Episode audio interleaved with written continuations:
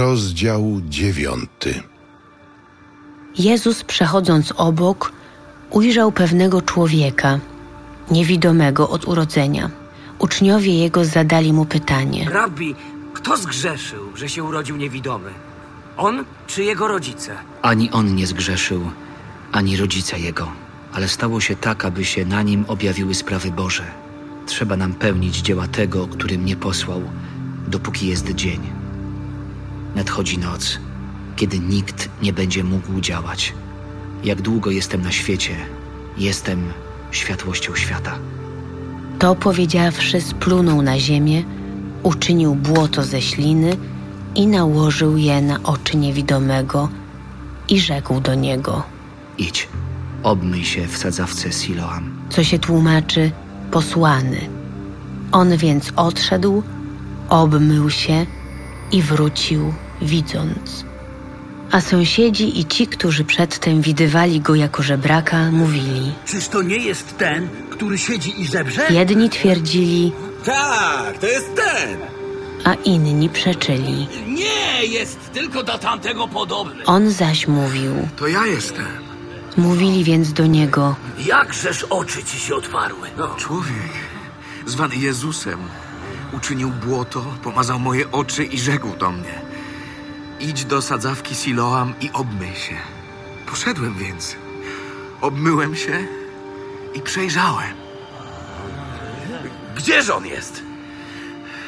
Nie wiem, Zaprowadzili więc tego człowieka, niedawno jeszcze niewidomego, do faryzeuszów. A tego dnia, w którym Jezus uczynił błoto i otworzył mu oczy, był szabat. I znów faryzeusze pytali go o to, w jaki sposób przejrzał. Powiedział do nich: położył mi błoto na oczy, obmyłem się i widzę. Niektórzy więc spośród faryzeuszów rzekli, Człowiek ten nie jest od Boga, bo nie zachowuje szabatu. inni powiedzieli: Ale w jakiś sposób człowiek grzeszny może czynić takie znaki? I powstał wśród nich rozłam.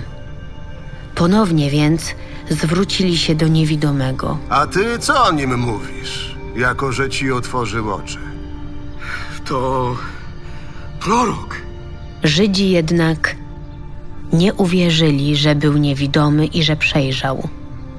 Aż przywołali rodziców tego, który przejrzał i wypytywali ich, mówiąc: Czy waszym synem jest ten, o którym twierdzicie, że się niewidomy urodził? W jaki to sposób teraz widzi? Rodzice zaś jego tak odpowiedzieli. Wiemy, że to jest nasz syn i że się urodził niewidomy.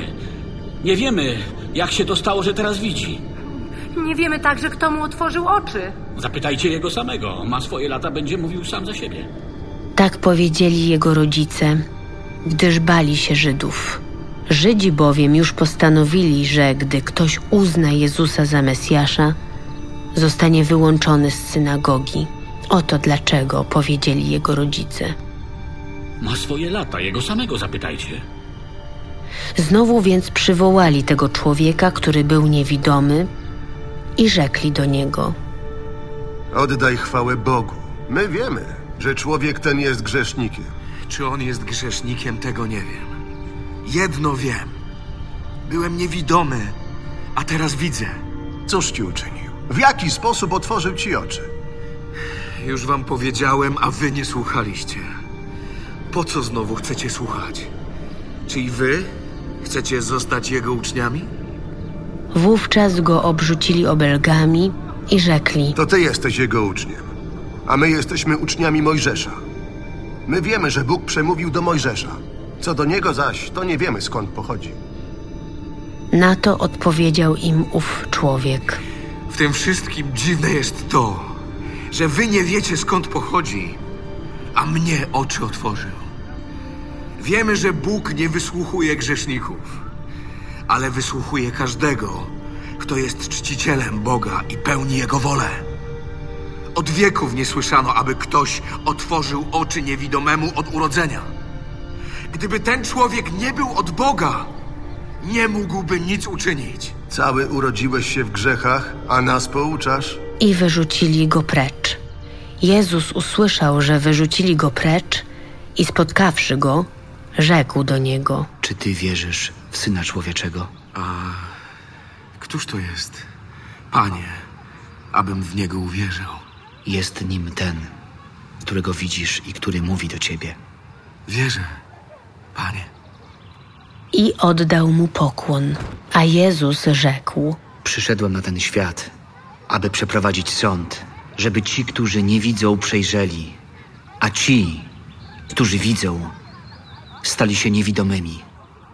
Usłyszeli to niektórzy faryzeusze, którzy z nim byli, i rzekli do niego: Czyż i my jesteśmy niewidomi? Gdybyście byli niewidomi, nie mielibyście grzechu. Ale ponieważ mówicie, widzimy, grzech wasz trwa nadal.